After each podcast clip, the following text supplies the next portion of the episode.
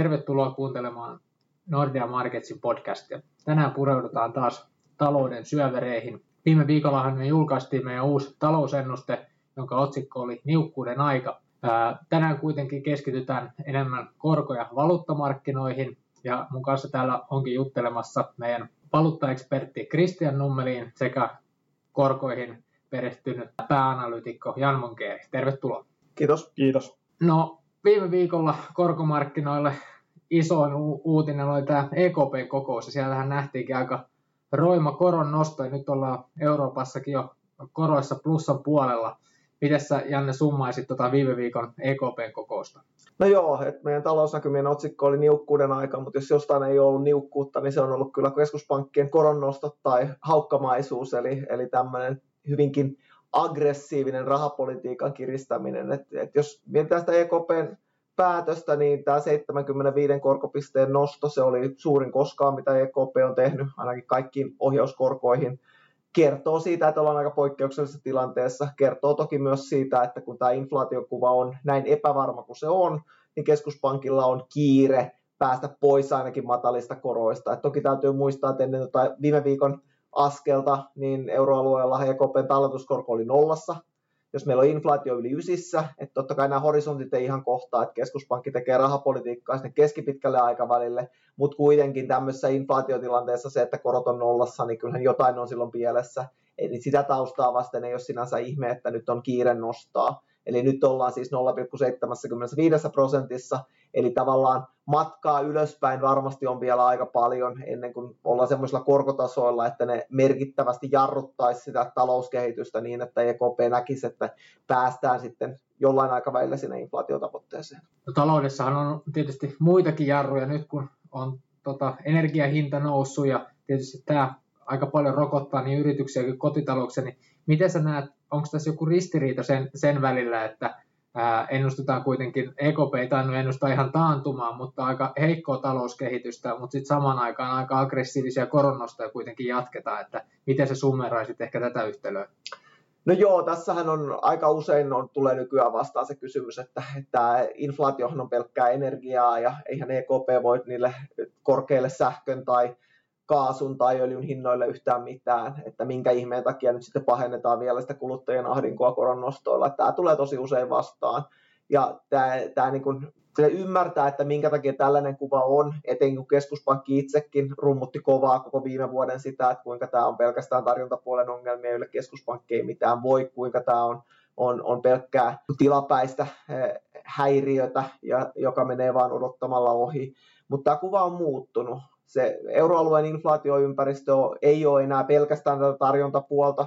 Jos me putsataan inflaatiosta ruoan, energiahinnat pois, me ollaan edelleen, pohjainflaatio on edelleen yli 4. EKP katsoo inflaatio-odotuksia, ne on noussut niin kuluttajilla kuin ammattienustajillakin. Markkinoilla ei nyt olla hirveän kaukana siitä 2, mutta ollaan markkinoillakin sen 2 päällä. Hintapaineiden nousu, se on laajentunut. Työmarkkinoilta saadaan merkkejä, että työvoimasta on pulaa ja että palkkainflaatiokin on kiihtymässä. Eli tavallaan nämä merkit on muuttunut siitä, että niin kuin EKP nyt näkee, että jos nyt ei toimita, niin on riski, että sitten nämä inflaatio-odotukset karkaa kauemmas siitä 2, jolloin sitten niin kuin myöhemmin olisi vielä vaikeampi päästä takaisin. Tai tavallaan, että he voi valita, että maksetaanko sitä kustannusta heikompana talouskehityksenä nyt, vai maksetaanko vielä suurempi kustannus sitten vähän pidemmällä aikavälillä. Ja he on nyt sitä mieltä, että mieluummin lisää tuskaa nyt lyhyellä aikavälillä, jotta sitten ei tarvitse maksaa sitä vielä kovempaa laskua vähän pidemmällä aikavälillä. Mutta tavallaan tämä ajatus, mihin me totuttiin tässä viimeisen 20 vuoden aikana ennen tätä nyt uusinta inflaatiojaksoa, että aina kun talouskehitys vähän heikentyy, niin se tuo inflaatiota alaspäin. Joo, heikompi talouskehitys vaikuttaa hintapaineisiin ja pienentää niitä, mutta nyt EKP pelkää, että hintapaineet on jo niin kovat, että tämmöinen edes pieni talouden taantuma ei riittäisi taltuttamaan niitä nousseita hintapaineita, joten sitten siitä heikosta talousnäkymästä huolimatta, niin nyt painetaan jarrua sitten vielä kovempaa, jotta sitten päästä siihen tavoitteeseen. Mites Kristian, nyt EKP nosti korkoa, mutta ei tainnut euroa hirveästi vahvistaa, eli sitä ei tainnut olla siitä nyt sitten euron pelastajaksi ainakaan toistaiseksi. Juurikin näin, ja ehkä keskuspankkien toimintaa myös tällä hetkellä ymmärtää hyvin sitä kautta, että keskuspankit on siirtynyt vähän riskien hallintamoodiin, ja kun nähdään, että se korkea inflaatioriski on, niin sitten ollaan valmiita toimimaan nopeasti ja nostamaan kerrallakin korkoa ihan reippaasti. Valuuttamarkkinoillahan, jos katsoo EKPn kokousta puhtaasti, esimerkiksi eurotaalan perusteella olisi todennäköisesti päätynyt johtopäätökseen, että EKP nosti markkinoiden odotuksia vähän vähemmän juurikin päinvastoin, mitä oikeasti tapahtui. Eli korot meni ylöspäin, markkinakorot meni ylöspäin, euro sen sijaan heikentyi loppujen lopuksi dollaria vastaan. Eli edes niistä markkinakoroista ei ole tällä hetkellä euron pelastajaksi. Me ollaan oltu pitkään tilanteessa, missä Yhdysvaltojen korot on nousseet nopeammin kuin Euroopassa, ja tämä on tietysti vetänyt sitten pääomia Yhdysvaltoihin. Nyt tämä on viimeisen kuukauden aikana selkeästi kääntynyt, mutta euro ei ole siitä tukea saanut, eli puhtaasti korkoeroa tuijottamalla päätyisi johtopäätökset, että euron pitäisi olla nykyistä vahvempi, mutta kun meillä on tämä iso energiakriisi nyt jo päällä ja talvi tulee todennäköisesti olemaan hyvin vaikea, niin tämä pitää kyllä euroa erittäin heikkona, vaikka sieltä korkopuolelta vähän tukea voisi tullakin, mutta enää se puhdas korkoero ei ole määräävä tekijä, mitä se pitkään on ollut. Joo, eli siellä oli jo Fedin mainittu, ja mennäänkin sitten seuraavaksi tuohon USA-talouteen. USAstahan tuli tällä viikolla noin inflaatioluvut, ja inflaatio hieman laski osittain tämän öljyn hinnan ja bensahinnan laskun takia, mutta sitten taas pohjainflaatio yllätti aika paljon ylöspäin, ja se syöksi itse asiassa osakemarkkinatkin aikamoiseen tiputukseen tuossa tiistaina keskiviikkona. Mites Janne, miltä se nyt näyttää? Ensi viikolla on Fedin kokous. Tullaanko sielläkin näkemään taas jälleen jättinosto vai ehkä jopa suurempi kuin viimeksi? Joo, jättinosto nähdään hyvin todennäköisesti. Kyllä sielläkin se 0,75% nosto taas on se todennäköisin vaihtoehto, mutta jos nyt Fed haluaisi oikeasti niin kuin näyttää ja ylittää odotukset, niin toki ei voi kokonaan ovea sulkea sille suuremmallekin nostolle. Mutta kyllähän USAssa tilanne on edelleen se, että työmarkkinat käy kuumana, talous kasvaa, inflaatio on aivan liian korkea, tämmöinen perinteinen palkkainflaatiokierre, jota nyt ehkä euroalueella arvuutellaan, että onko se lähdössä käyntiin, niin USAssa se on ollut käynnissä jo pidemmän aikaa. Palkatkin nousee siellä noin 6% vuosivauhtia. Avoimia työpaikkoja on reilusti yli 10 miljoonaa. Mun mielestä se on aika kuvaavaa, että jos joka ikinen USAssa tällä hetkellä työttömäksi ilmoittautuva saisi yhden niistä avoimista työpaikoista, niin puolet niistä avoimista työpaikoista jäisi edelleen täyttämättä. Eli tämä on aika niin kuin kova merkki siitä, kuinka ylikuumentuneessa tilanteessa ne USA-työmarkkinatkin on. Että kyllä se vaan vaatii Fediltä aika rajujakin toimia, jotta sitten saataisiin se inflaatiohallintaan.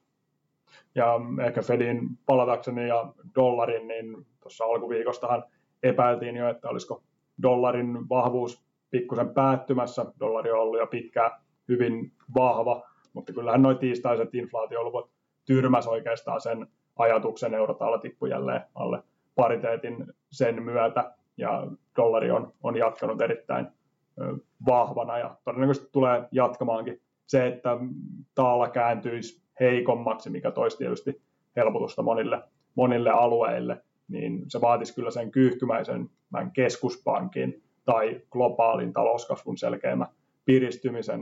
Valitettavasti globaali talouskasvu tuskin seuraavana parina neljänneksenä hirveästi piristyy, enemmänkin hyytymistään. Ja kun kuunnellaan, mitä Janne sanoi inflaatiosta ja työmarkkinoista, niin Fedin käännöstäkään tuskin ei kannata ehkä ihan heti odotella, eli siihen menee kyllä vielä aikaa. Joo, tämä korkojen nousuhan on ollut poikkeuksellisen nopeata, ja sitten yleensä jos mietitään, että mitä nopeammin korot nousee, niin sen ennalta arvaamattomampia ne vaikutukset voi olla myös talouteen, tai talouden kannalta ei pelkästään sillä korkotasolla, vaan sillä nousuvauhdillakin on merkitystä.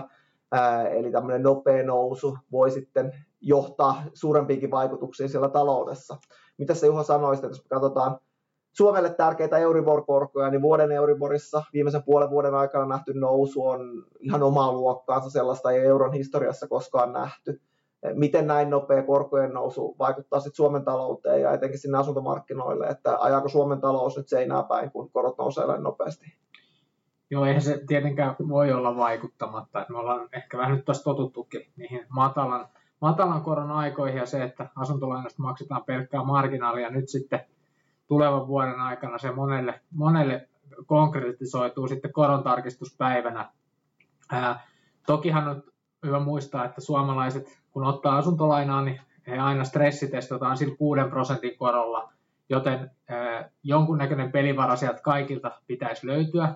Se, että mihin se pelivara on käytetty, onko sitä oikeasti olemassa, se jää nyt vähän nähtäväksi. Ja toki tätä tilannetta hankaloittaa se, että sitten myös muut asumisen kustannukset on aika voimakkaassa nousussa. Siellä on lämmityskustannusten nousu, sähkön hinnan nousu, remontointikustannusten nousu. Mä katsoin, tänään tuli tilasto tuosta kiinteistön ylläpidon kustannuksista. Nousu vuoden takaa on 10% keskimäärin, eli tarkoittaa sitä, että ensi vuonna maksetaan tai ehkä jo tänä vuonna yksi vastike enemmän, että saadaan katettua ne juoksevat kulut taloyhtiössä.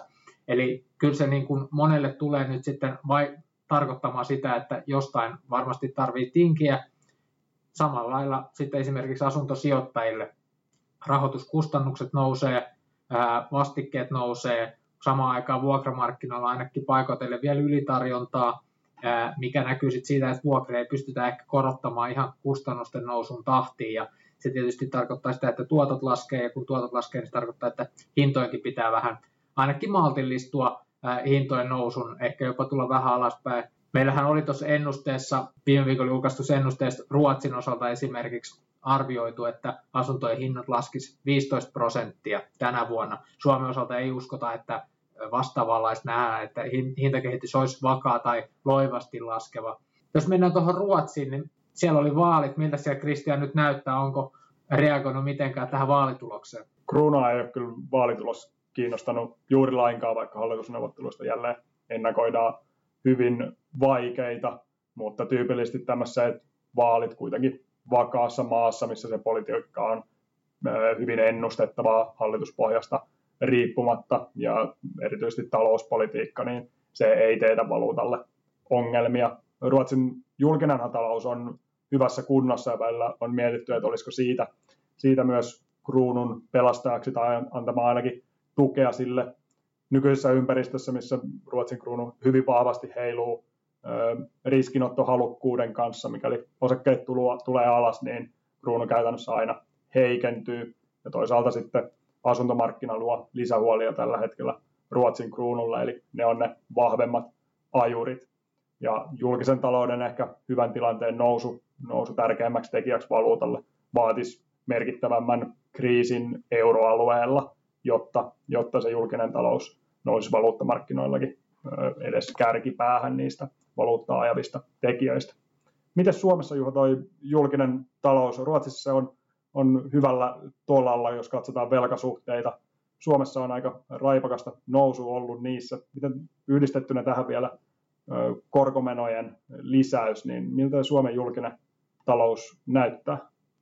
No niin kuin lehdessä luki tällä viikolla, niin kyllähän Suomi on tippunut tässä julkisen talouden vertailussa tästä muiden Pohjoismaiden kelkasta. Että oikeastaan kaikissa muissa Pohjoismaissa niin julkista velkaa on hyvin vähän. 30% per PKT. Meillä mennään kuitenkin siellä lähempänä 70%. Ja niin kuin sanoit, niin valtionkin 10 vuoden korko alkaa olla siellä 2,5% tuntumassa tällä hetkellä. Ja kyllä se tarkoittaa sitä, että korkomenot nousee. Ja tässä on nyt sitten muutakin kuluerää ensi vuodelle tiedossa. Meillä on aika mittavat hankinnat sekä niin kuin hävittäjiin sekä muuhun puolustusmateriaaleihin. Sitten sinne tuli nyt sitten tietysti tukea esimerkiksi kotitalouksille näitä korkeita sähkön hintoja nousuja vastaan ja näyttää tietysti siltä, että talouskehitys muutenkin on heikkenemässä, mikä tietysti näkyy verotulojen kertymässä. Eli kyllä julkisella taloudella, vaikka tänä vuonna onkin mennyt kohtuullisen hyviä alijäämät on supistunut, niin ensi vuosi näyttää kyllä aika paljon hankalammalta monessakin suhteessa ja toki meillä nyt sitten tietysti, meilläkin ne vaalit on tulossa ja toivottavasti sielläkin sitten käytäisiin keskustelu siitä, että millä me saataisiin se velkasuhde nyt pysymään aisoissa ja mielellään vähän laskemaan, että sitä puskuria on aina sitten seuraavan kriisin varalle. No sitä ennen meillä on vaalit tulossa Italiassa tuossa 1,5 viikon päästä. Mikäs siellä on, Janne, odotus, miten Italian suunta muuttuu nyt kun vaalien jälkeen ja kuka siellä nousee valtaan? Joo, kyllähän Italiassakin hallitus vaihtuu, että tämä Mario Draghin yhteishallitus, se oli tiedossa, että se ei jatkaa eikä Draghi ole siellä jatkokautta hakemassakaan. Et mielipidetiedustelujen mukaan keskusta oikeisto nousee valtaan ja siellä ehkä jonkun verran huolta on aiheuttanut se, että niin kuin tämän vaaliliiton kesken on sovittu, että suurimman puolueen johtajasta tulee pääministeri ja se suurin puolue näillä näkymin on sitten tämmöinen Italian Veljekset -puolue, jota on kuvattu äärioikeisto nationalistiseksi.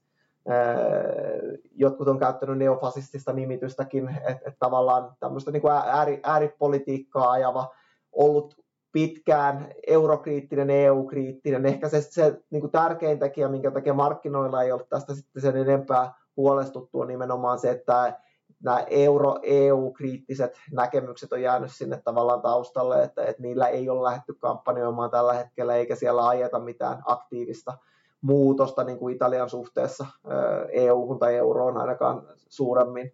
Siellä on toki taustalla se, että Italia on saamassa täältä EUn elpymisrahastosta aika niin kuin suuria miljardeja vielä apua, niin joten niin kuin tämän uudenkin hallituksen, jos semmoinen nyt saadaan kasaan, jos jotenkin vaalien jälkeen, niin intresseissä on varmaan saada nämä rahat.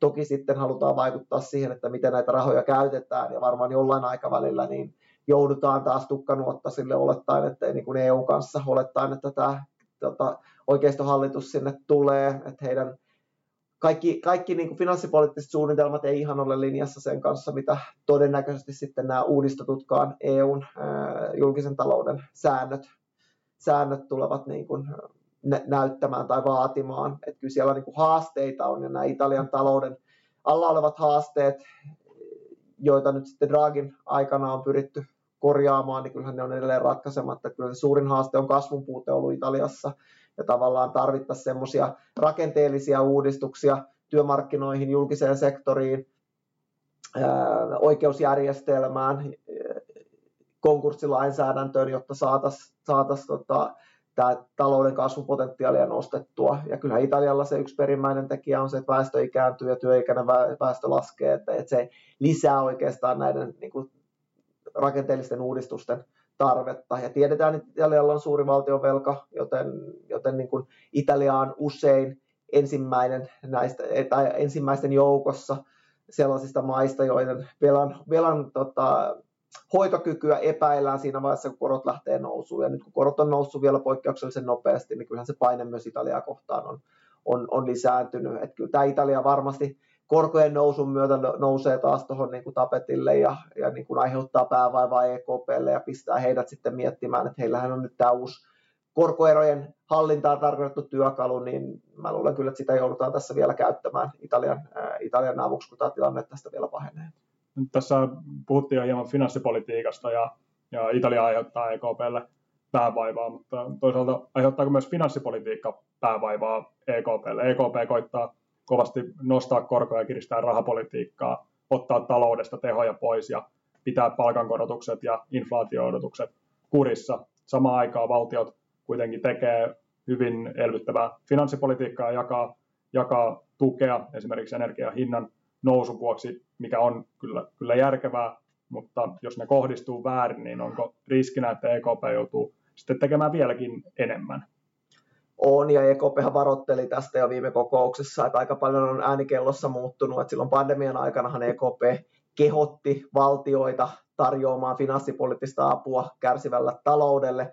Toki silloinkin viitattiin näihin niin kuin se, että sen finanssipoliittisen liikkumavaran mukaan, eli tavallaan ei haluttu, että kukaan rikkoisi sitten näin niin kuin EUn yhdessä sovittuja pelisääntöjä, jotka toki on jäähyllä tällä hetkellä, eli niitä ei siinä samalla tavalla ole, mutta nyt mitä EKP signaloi viime viikolla, niin oli jo, että he haluaisivat, että nämä julkisen sektorin tukitoimet olisi mahdollisimman kohdennettuja, eli ei tällaisia niin kuin suuren luokan finanssipolitiikan elvyttäviä toimia juuri sen takia, että EKP yrittää nyt jarruttaa sen talouden menoa ja sitä kautta sitten saada inflaatiopaineet hallintaan. No jos valtiot tekee suurimittaisia talouden aktiviteettia vauhdittavia toimia samaan aikaan, niin silloin rahapolitiikka ja finanssipolitiikka vaikuttaa eri suuntiin, ja se ei ole ikinä toivottava tilanne. Siitä huonossa tapauksessa lopputulos on se, että EKP joutuu kompensoimaan sit niitä valtioiden tukitoimia, niin sitten meillä on kohta tilanne, jossa nettomääräisesti talous ei hyötynyt, mutta velkatasot nousi, kun valtiot elvytti, mutta EKP kiristi enemmän ja otti sen tavallaan sen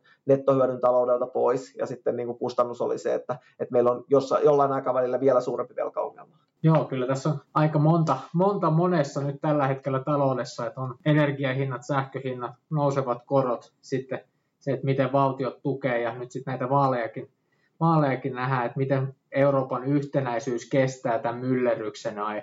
Aletaanko siellä jo puhua pakotteiden poistosta, kun tilanne alkaa käymään tukalaksi, vai miten yhtenäisenä pysytään? Jäädään seuraamaan tilannetta ja palataan taas seuraavalla viikolla uusin aiheen.